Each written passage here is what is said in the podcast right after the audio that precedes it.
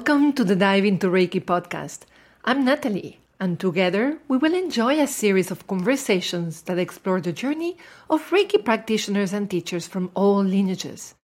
100% Reiki focused stories, 100% human. Hi, and welcome to the first edition of the new video interview series, Dive into Reiki with.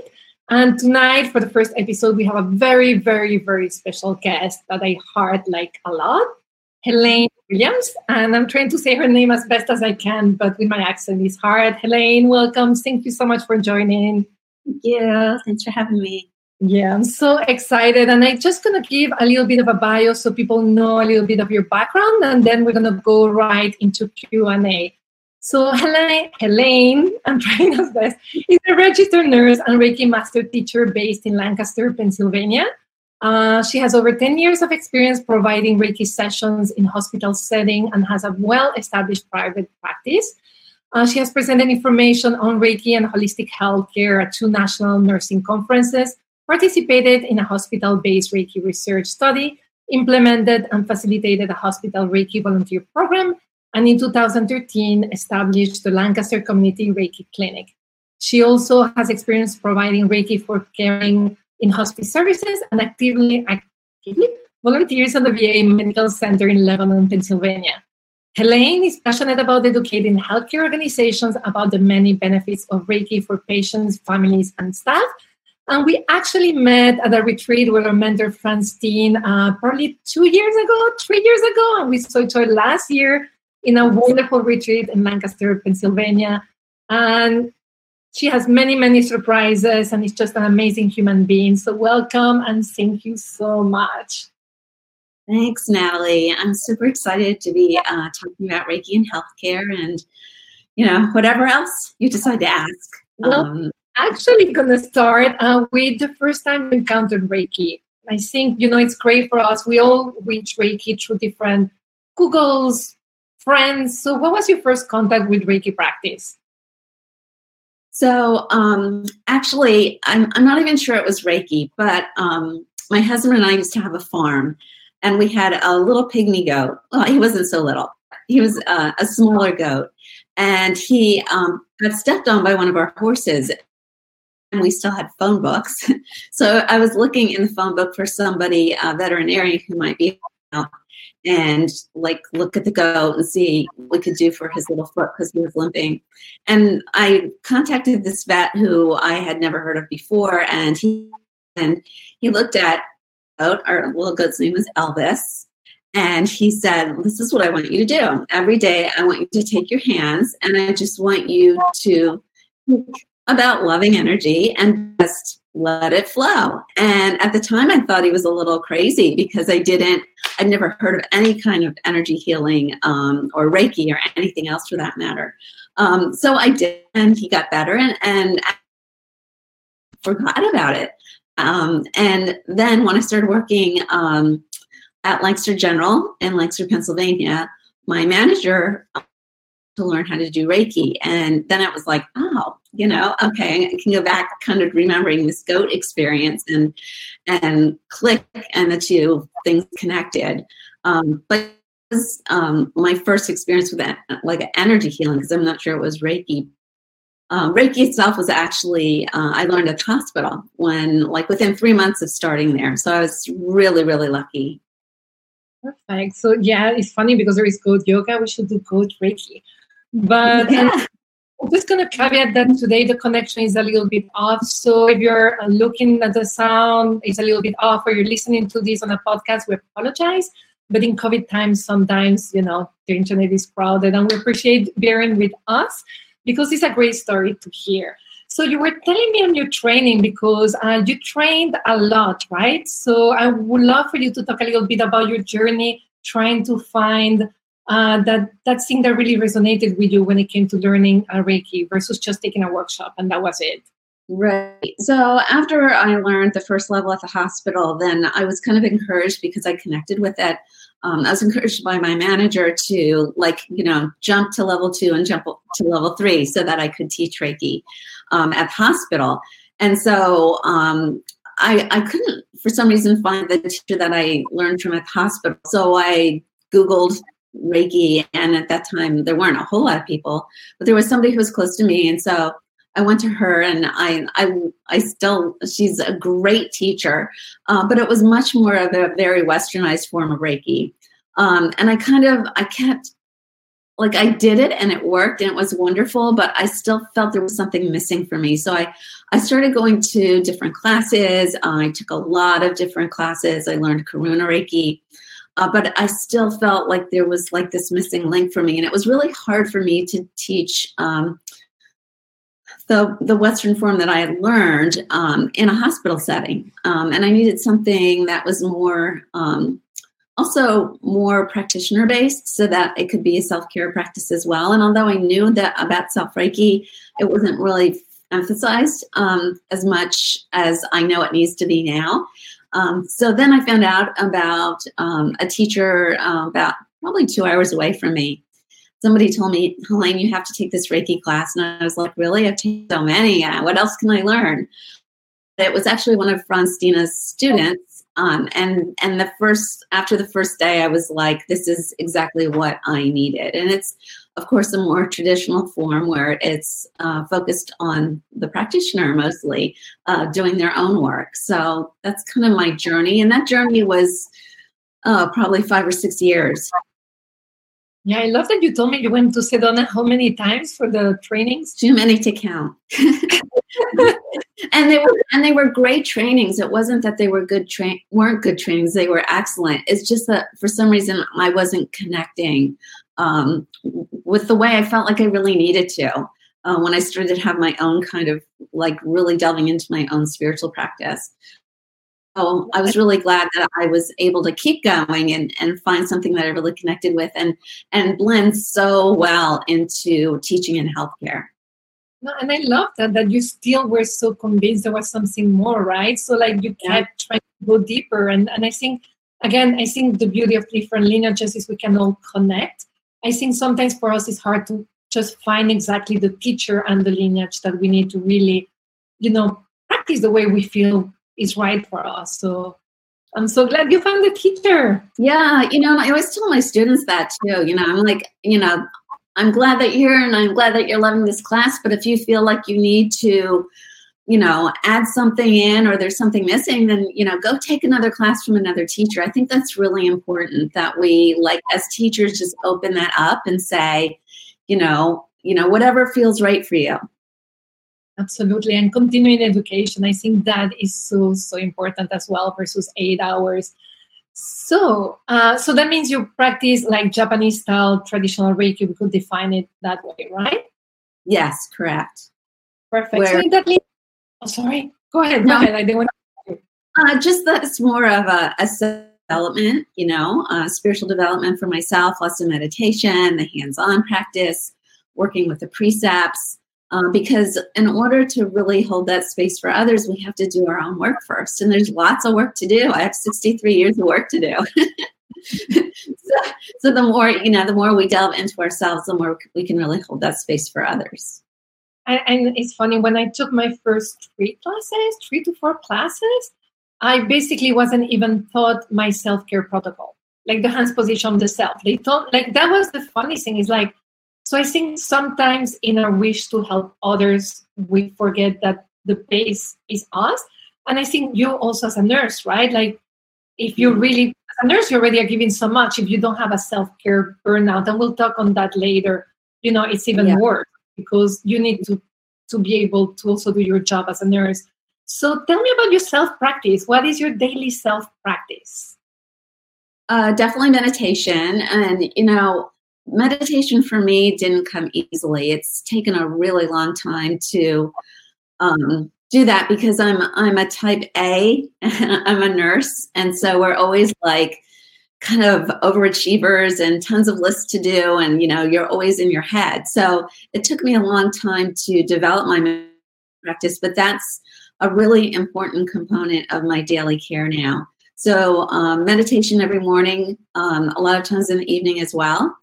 Uh, and then a focus on the precepts. And that's something that I didn't feel was, you know, that was missing from my earlier trainings as well. Is that although there were, you know, these are the precepts, it wasn't like kind of pulling them apart and saying, oh, well, I got really angry today. Let's pull that apart and see exactly what's going on with that anger or where's all this worry coming from today.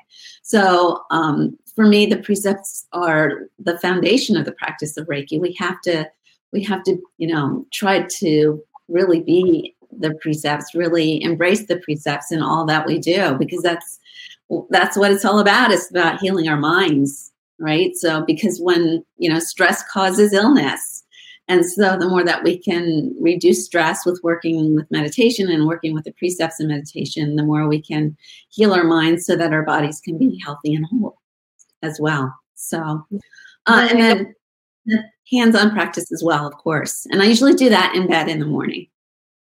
Nice. Yeah, I'm like terrible. Hands-on healing, I have to do it. Like I do it on camera because when I'm on the bed, I fall asleep. I'm like every time someone says like, "If you fall asleep, it's not hands-on healing." I'm like guilty.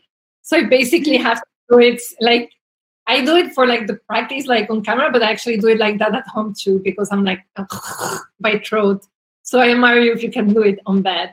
And I, I love what you said the precepts, right? So a lot of times, like sometimes I feel the precepts have become like an Instagram meme, right? We post them and we love them, or we have them in pretty posters. But there is little, again, little teaching about how the precepts are guiding your hands on healing, right? Because right. like don't worry about where to place it, the hands exactly. Do not bring your anger, like let go, right? Be grateful that you're sharing the space with someone. Be compassionate. Or they right. guide your meditation, right? Like again, why am I getting angry? What are my triggers?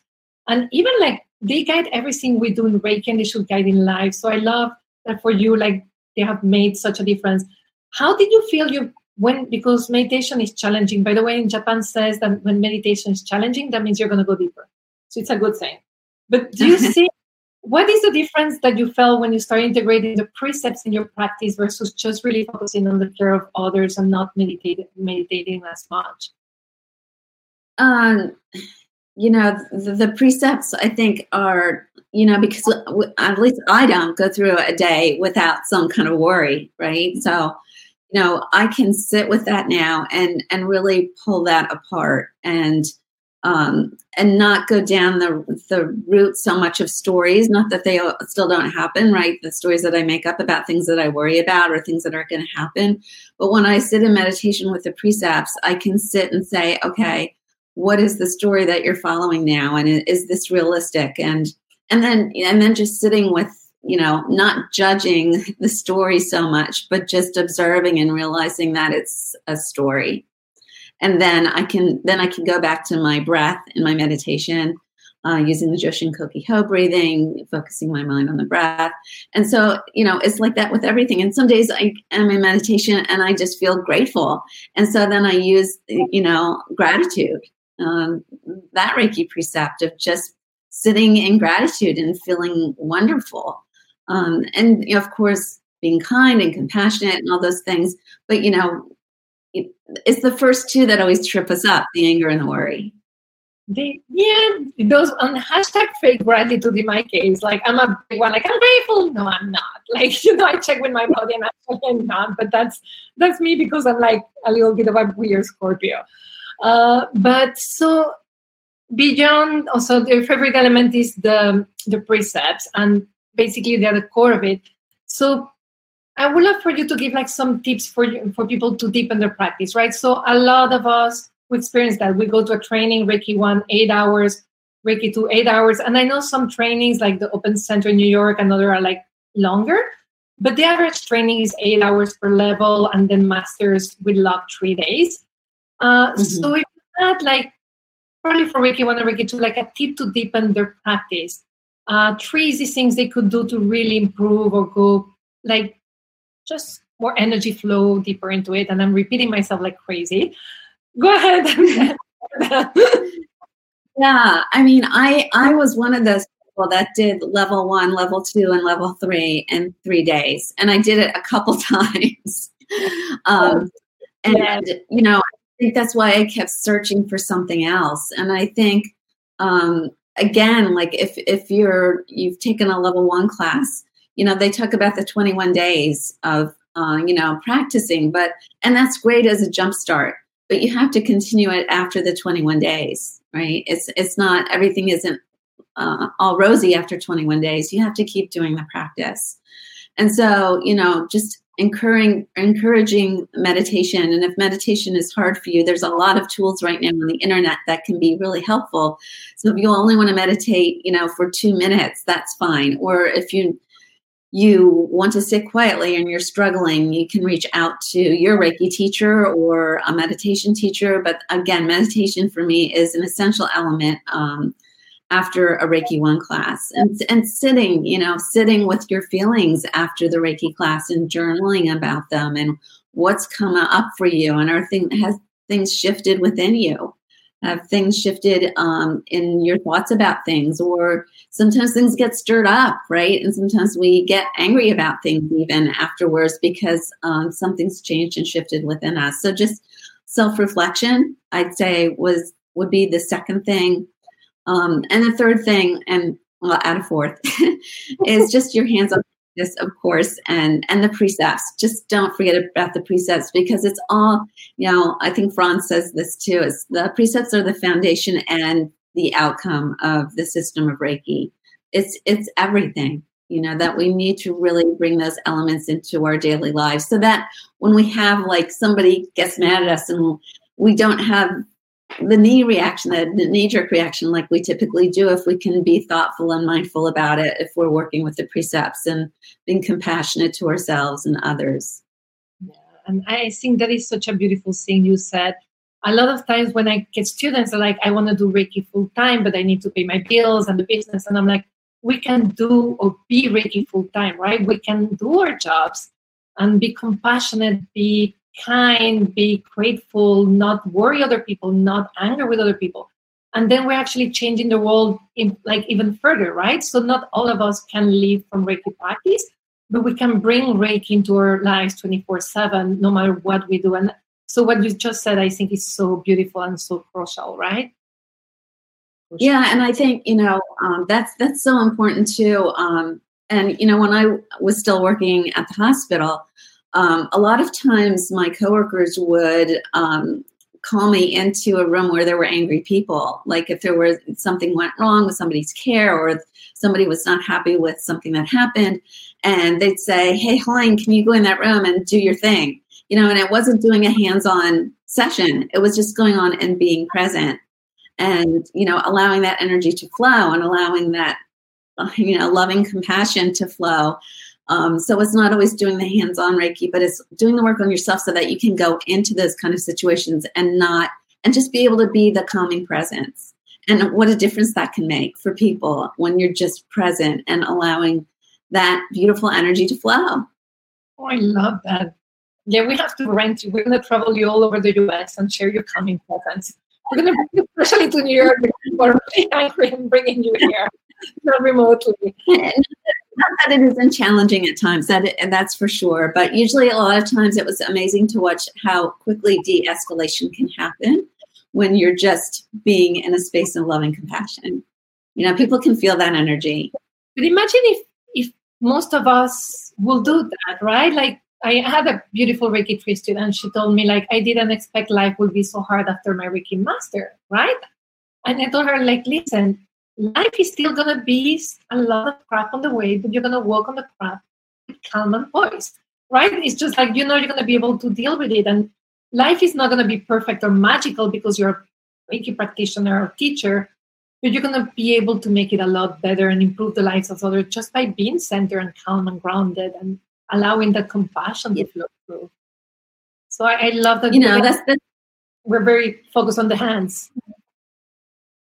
Yeah, yeah, absolutely. I, I think that that's a, a, piece also for me that I was searching for was more of a, a grounding practice, um, not necessarily being, you know, um, I just need something stronger for myself to be more grounded because um, because I suffer from anxiety a lot, or, and I've come a huge way from where I was before and sometimes it's still a challenge but i think with the meditation practice and um, you know, the way that I've been taught now, it's being grounded is like such an important piece uh, going into our daily lives, not only into Reiki sessions uh, for others, but also like just walking out into the world. So, what will you say the biggest gift Reiki practice has given you through the years is?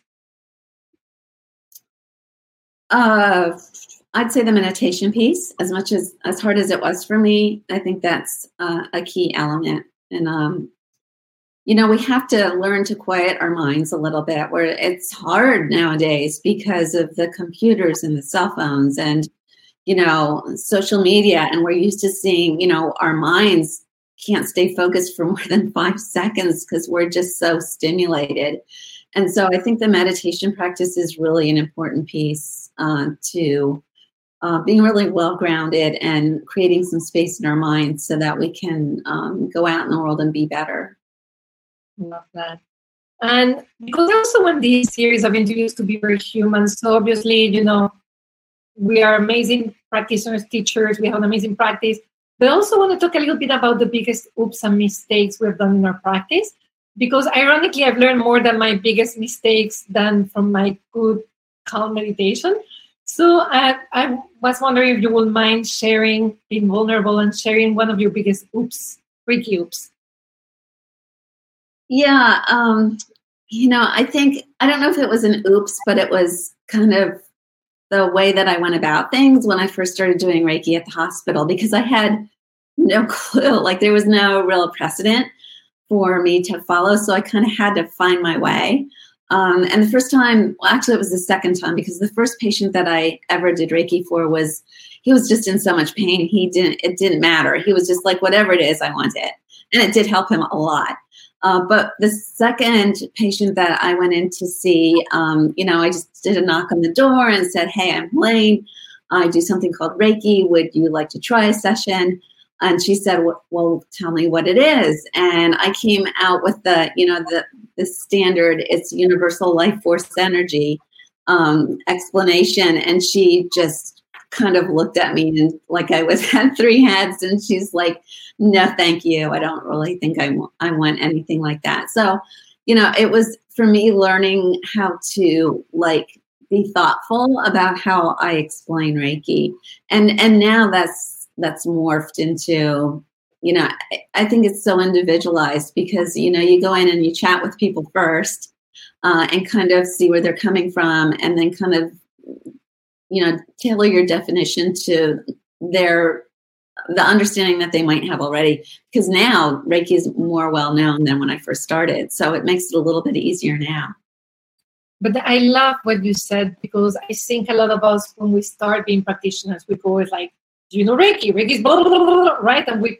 give this speech. I think what you're saying is listen and then explain.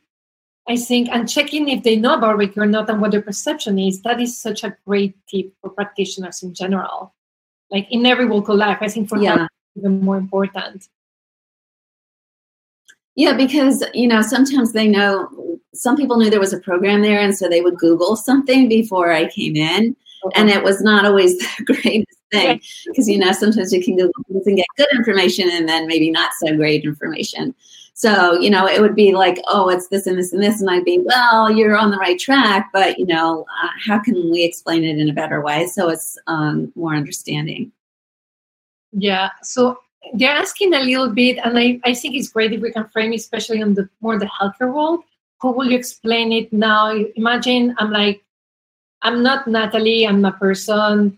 I'm not close-minded, but I have not very much idea of Reiki, and I'm probably in pain in a bed. How will you approach me right now? Maybe we can do a little bit of role play. And I know this is not part of our practice, but it will be interesting since they're asking. Yeah, yeah, absolutely. So, um, know, knock on the door, um, ask you how you're doing, if I could talk to you for a few minutes, um, and then I, is your name still Natalie? Natalie? Yeah, I'm still Natalie. I'm Natalie. As a patient. But I don't have an accent for this one. So,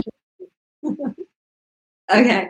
So um, I'm a Reiki practitioner and um, I share Reiki with um, patients at the hospital. And I was wondering if you might be interested in a session today. But before we even go down that road, I'd like to know if you've ever heard of Reiki. I've heard of Reiki. So some people say like it's a massage with no hands, and then other people say that you just put the hands and the pain goes away. But I really don't understand how it works. Well, um, Reiki can be done with hands on or hands off. So that piece is definitely correct.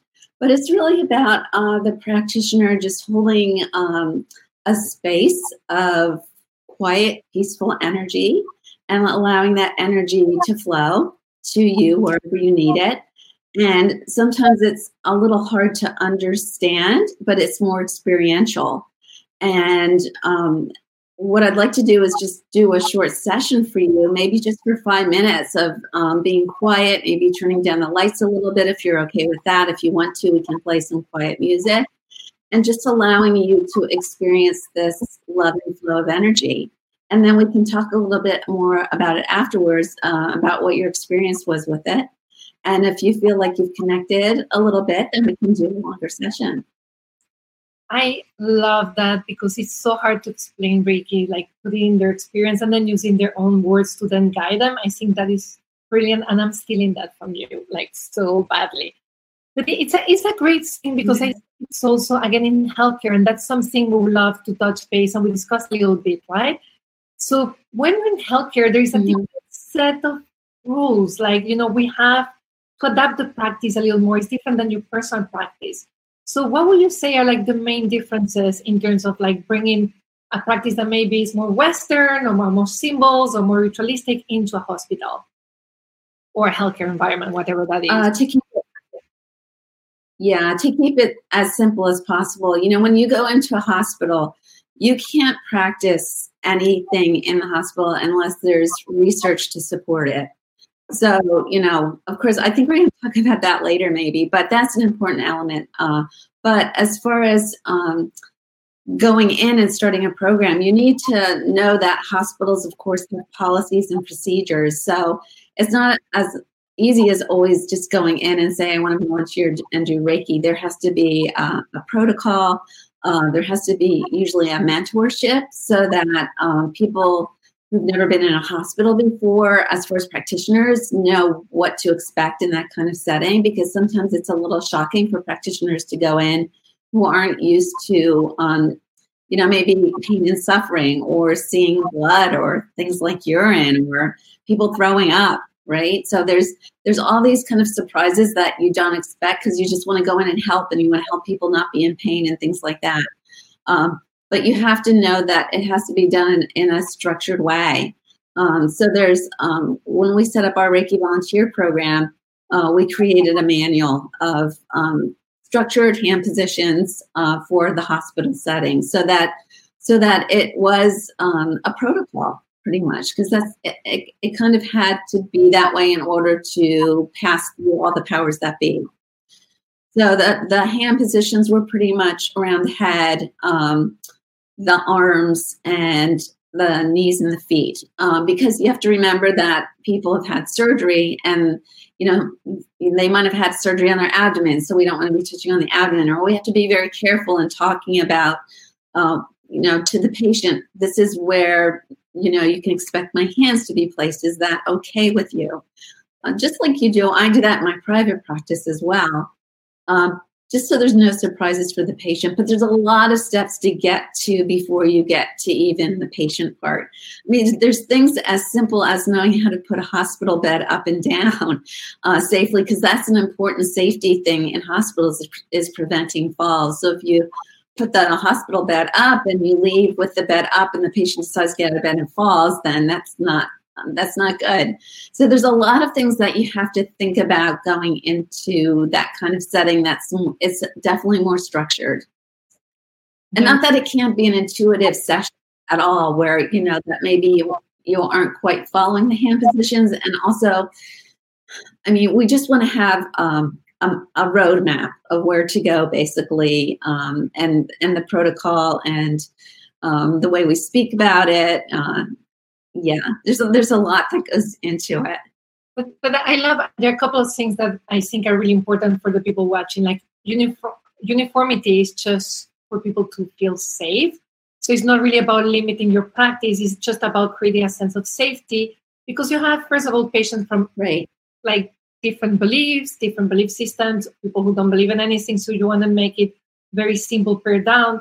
And the other thing I like is like when you say like it can be intuitive, but you know it has to follow. I think sometimes it came to mind now we perceive intuitive Reiki as being better than just hands position.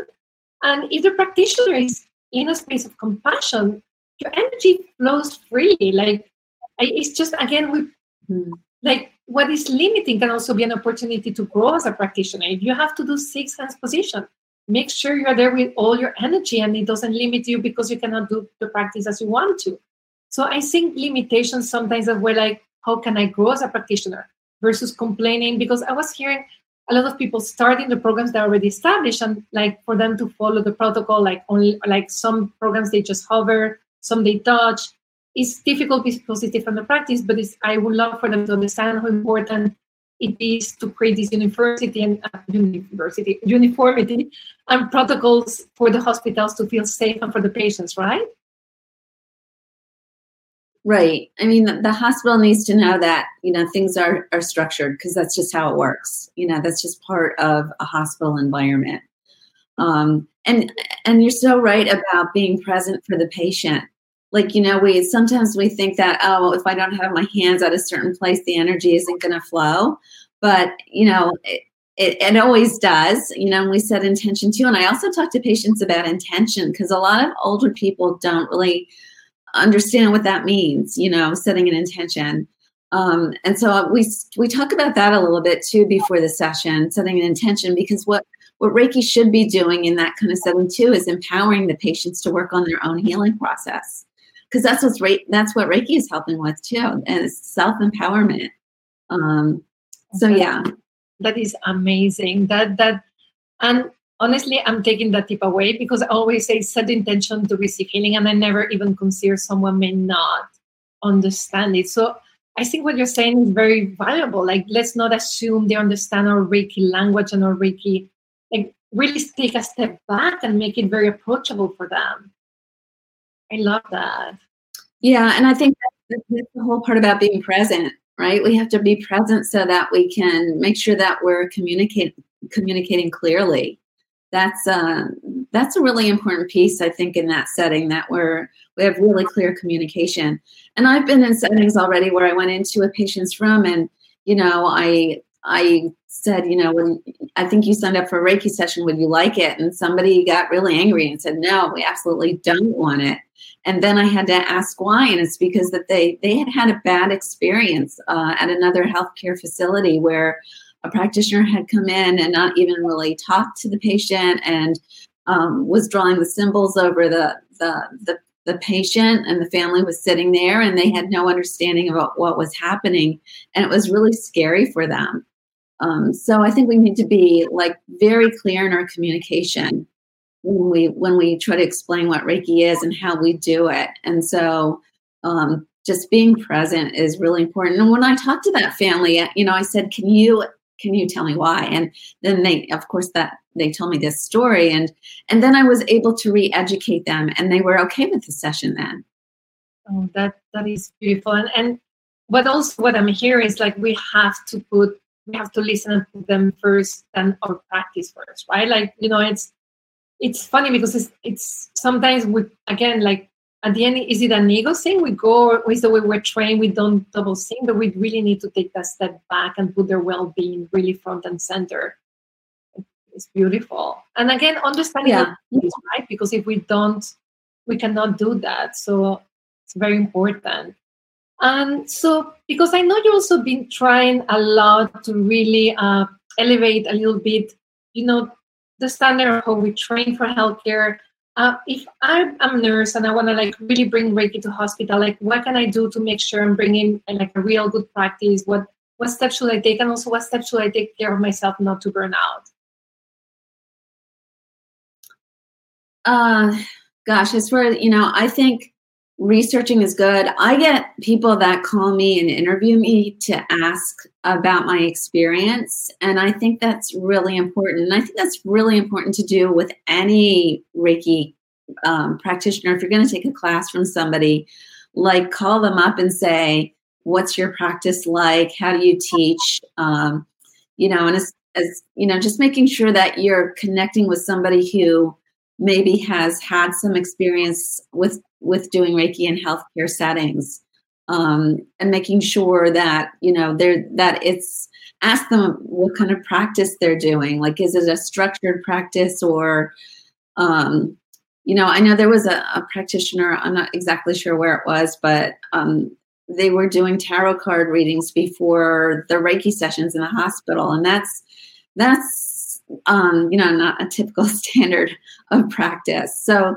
you know, just making, asking a lot of questions about how the person practices um, and make sure that they have some experience in, in healthcare. And, and there are people out there who are doing it um, and just make sure that um, you know that there's some kind of protocol that's followed. Because and what was the second question? I'm sorry, Natalie. I'll go. I joined the question. That was my bad. I'm being the bad interviewer. Uh, no, I have another question. I'll go back to that. But uh, so because also some teachers like you, you give a credit that is also valid. Like there's some points of credit for nurses, right? For example, I'm not qualified to give that. I just can train regular Reiki. So if you're a nurse and want to practice in hospitals, probably right. the teacher you want to look also should be someone. And honestly, I took my first Reiki training from someone who gave the credit, but they were not nurses. And personally, I think it's actually nice that you're also a nurse, right? So you have the experience and you give the credits or points or whatever they're called. So you may want to clarify that. Yeah. Yeah. Um, every year, every two years, at least in Pennsylvania, nurses have to have um, 30 hours of continuing education credit. So um, it's a great way for nurses to learn a self care practice um, and also get their contact hours in for their state licensure.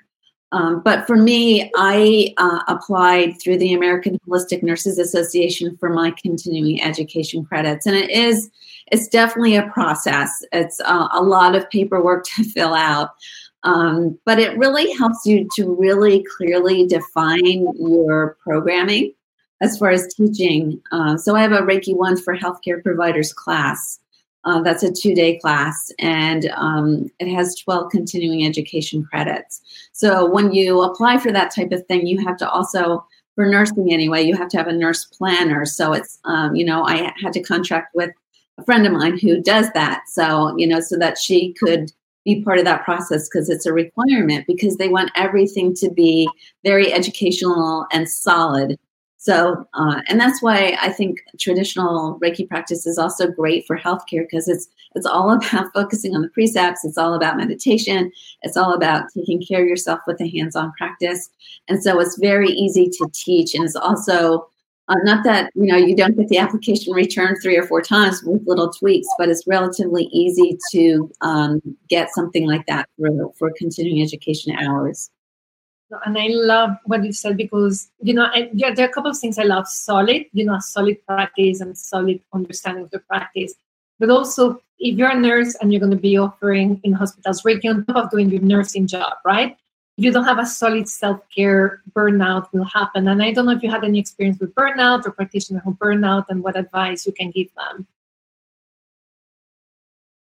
Yeah, um, I mean, burnout is so. I mean, before COVID, it was a real problem, and of course, it really is now again too.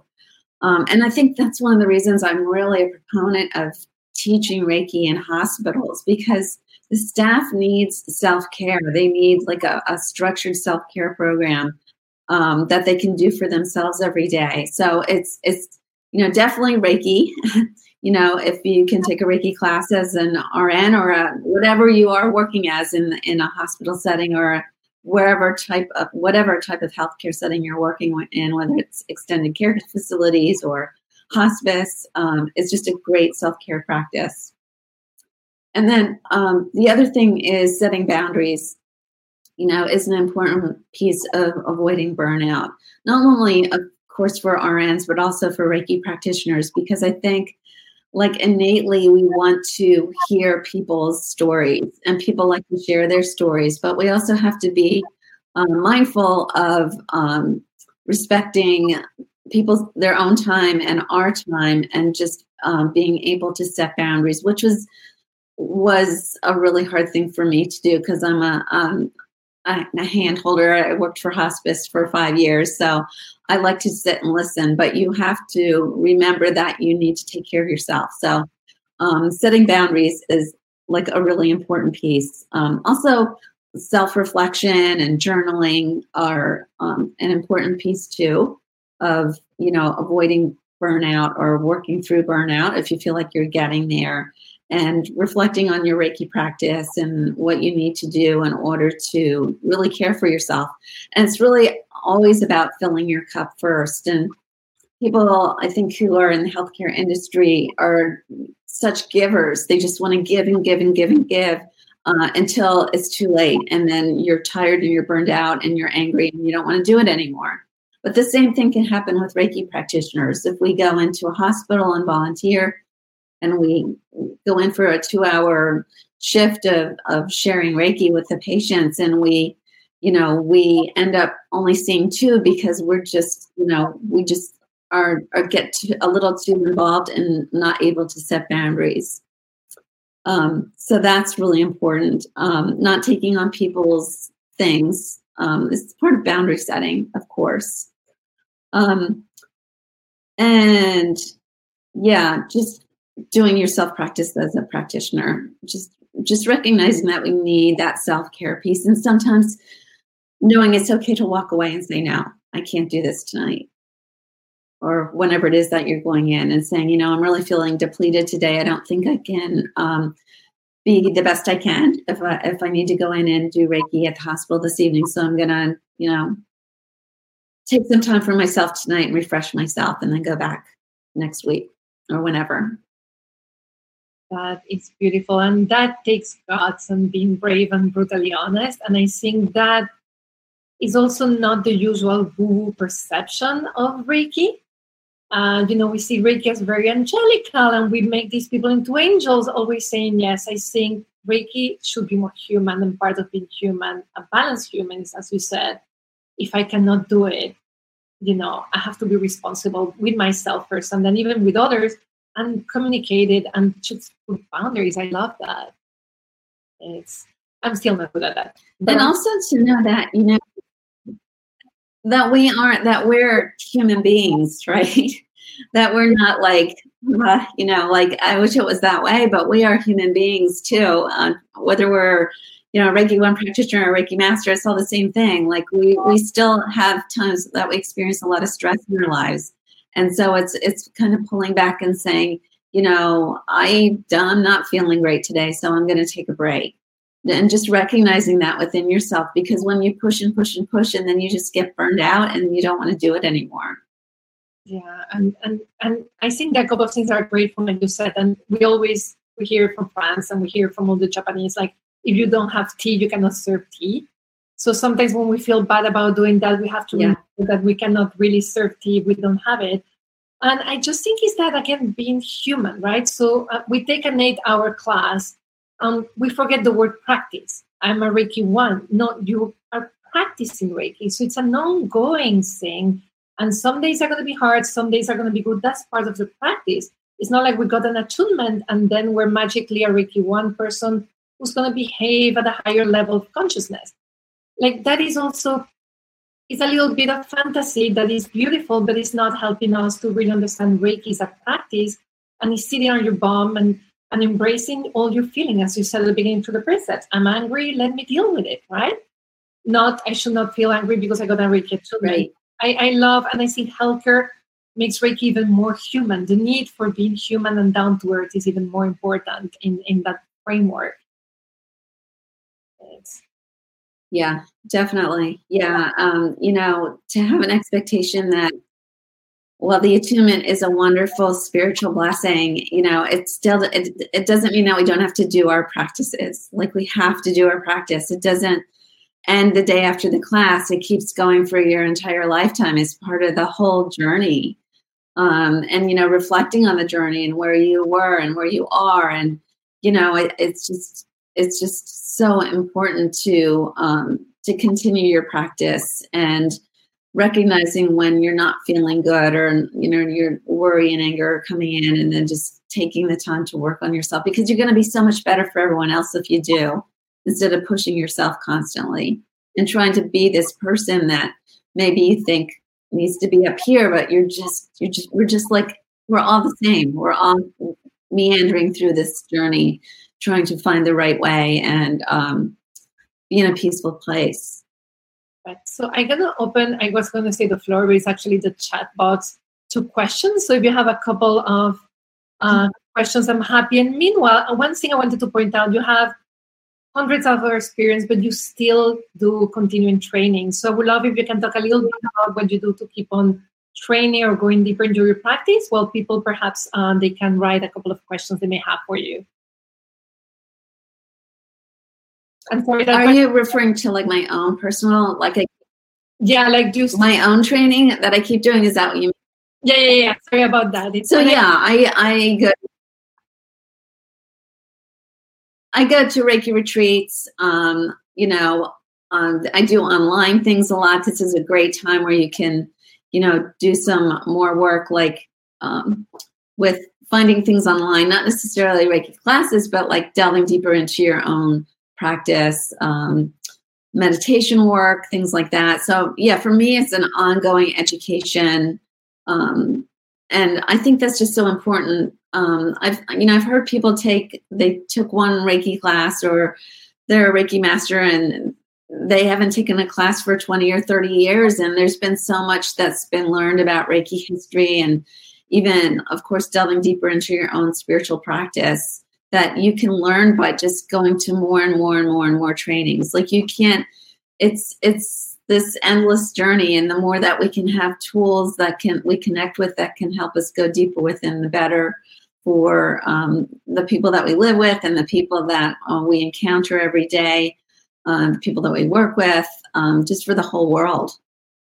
Yeah and i and it's funny like I'm, we've been to the same retreats with our we share a mentor so that everybody knows and you and I, we go to the, the same retreats, and sometimes we hear the same things, but because our practice has moved one or two years, we we understand it differently. We understand different layers. So sometimes you can even go to the same kind of trainings, but because you're in a different place, you get more subtlety. So you know, sometimes it's not even like having to do 300 different trainings, but just you know, even like sharing practice with people you have been practicing for years like sometimes sharing points of view and those reflections you mentioned so much that yeah taking the time to reflect and like by the way Helene like i reflected and then i have this crazy idea right? Like today i've been off from my questions because i've been reflecting with you but this is really important as well to have a community to share.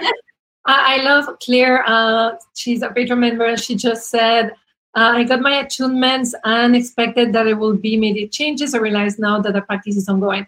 And attunements, yes, they're home. They do bring change, but the practice would be great.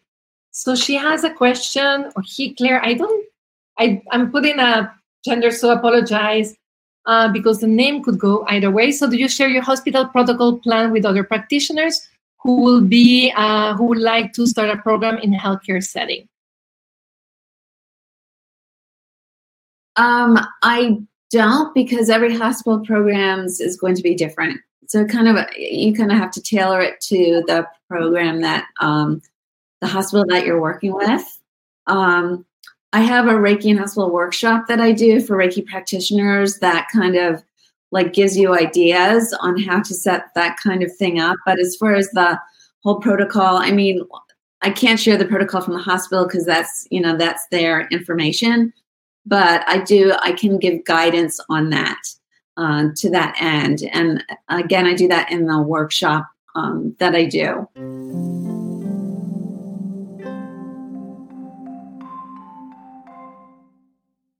And I also want to add again, since I met Helene, I gravitated to her. We were 43 people in a room, and she was among a bunch of calming presence, she was a big calming presence, loving and light. And she gave me amazing tips about Lancaster retreat.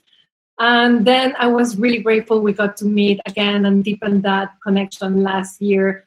But I really want to say how much I admire what you do and your work and how much effort you put into it. and also how grateful I am that you're sharing this with you know everyone, this wisdom, because again, we don't talk a lot about Reiki in healthcare. We talk a lot about Reiki, the key, the love, but we don't talk about the details that make all the difference when we're going to do and take that practice in everyday life, right? Like one thing is our beautiful workshop, but when you get into hospitals, again, the bed thing, putting up the, and down the bed, I will be the one who killed the person and they fell down, right? Because I, I will not even think about those things. And again, those are the things that knowledge what know. Is, you know, and at least awareness that we need to know that is what will allow us to actually bring the practice in a more serious way in healthcare and to be more accepted and really start getting back that we are rep we're getting, you know, a little bit out of the way and bring all that beautiful healing uh, to more people. So I'm really, really grateful. And Suzanne is on. Suzanne is actually a nurse, if I'm not wrong, because sometimes I get wrong. So I'm sure she's pretty happy. Yes, got it right. So she knows what we're talking about. She experienced that in person. Uh, and I also want to say the transcript to the interview will be published uh, in my blog, diveintoreiki.com slash blog uh, next Tuesday. The video will be widely available on YouTube and my Facebook on Tuesday. And I will include in the notes for the podcast and everything. The podcast takes like two weeks. So it's probably going to be January. All your contact info- information for Helene. But if you have like a shortcut of where to find you right now, website, please feel free to share right now for everyone the best way to contact you. Yeah, and thank you everybody for your comments, for being here this evening. I'm, I'm really grateful. I love uh, talking about Reiki and healthcare. So um, Natalie will share my information. If you have any more questions, feel free to contact me. Thank you, Natalie. I'm so grateful. And thank you for the beautiful uh, drawing. I'm so honored. So thank you. Thank you for listening to the Dive into Reiki podcast. You can read a full transcript of today's interview at diveintoreiki.com slash blog. If you found this episode helpful, please hit the subscribe button, leave me a review, or just share it with your friends. It makes all the difference. Thank you, gracias, merci.